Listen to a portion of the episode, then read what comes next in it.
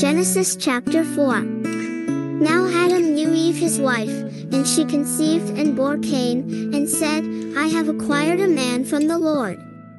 Then she bore again, this time his brother Abel. Now Abel was a keeper of sheep, but Cain was a tiller of the ground. And in the process of time it came to pass that Cain brought an offering of the fruit of the ground to the Lord. Abel also brought of the firstborn of his flock and of their fat. And the Lord respected Abel and his offering, but he did not respect Cain and his offering. And Cain was very angry, and his countenance fell. So the Lord said to Cain, Why are you angry? And why has your countenance fallen? If you do well, will you not be accepted?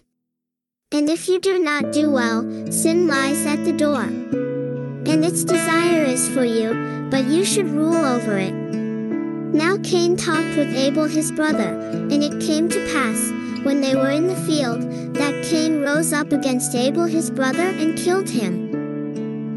Then the Lord said to Cain, Where is Abel your brother? He said, I do not know. Am I my brother's keeper? And God said, What have you done? The voice of your brother's blood cries out to me from the ground. So now you are cursed from the earth, which has opened its mouth to receive your brother's blood from your hand. When you till the ground, it shall no longer yield its strength to you. A fugitive and a vagabond you shall be on the earth. And Cain said to the Lord, My punishment is greater than I can bear. Surely you have driven me out this day from the face of the ground. I shall be hidden from your face. I shall be a fugitive and a vagabond on the earth, and it will happen that anyone who finds me will kill me. And the Lord said to him, Therefore, whoever kills Cain, vengeance shall be taken on him sevenfold.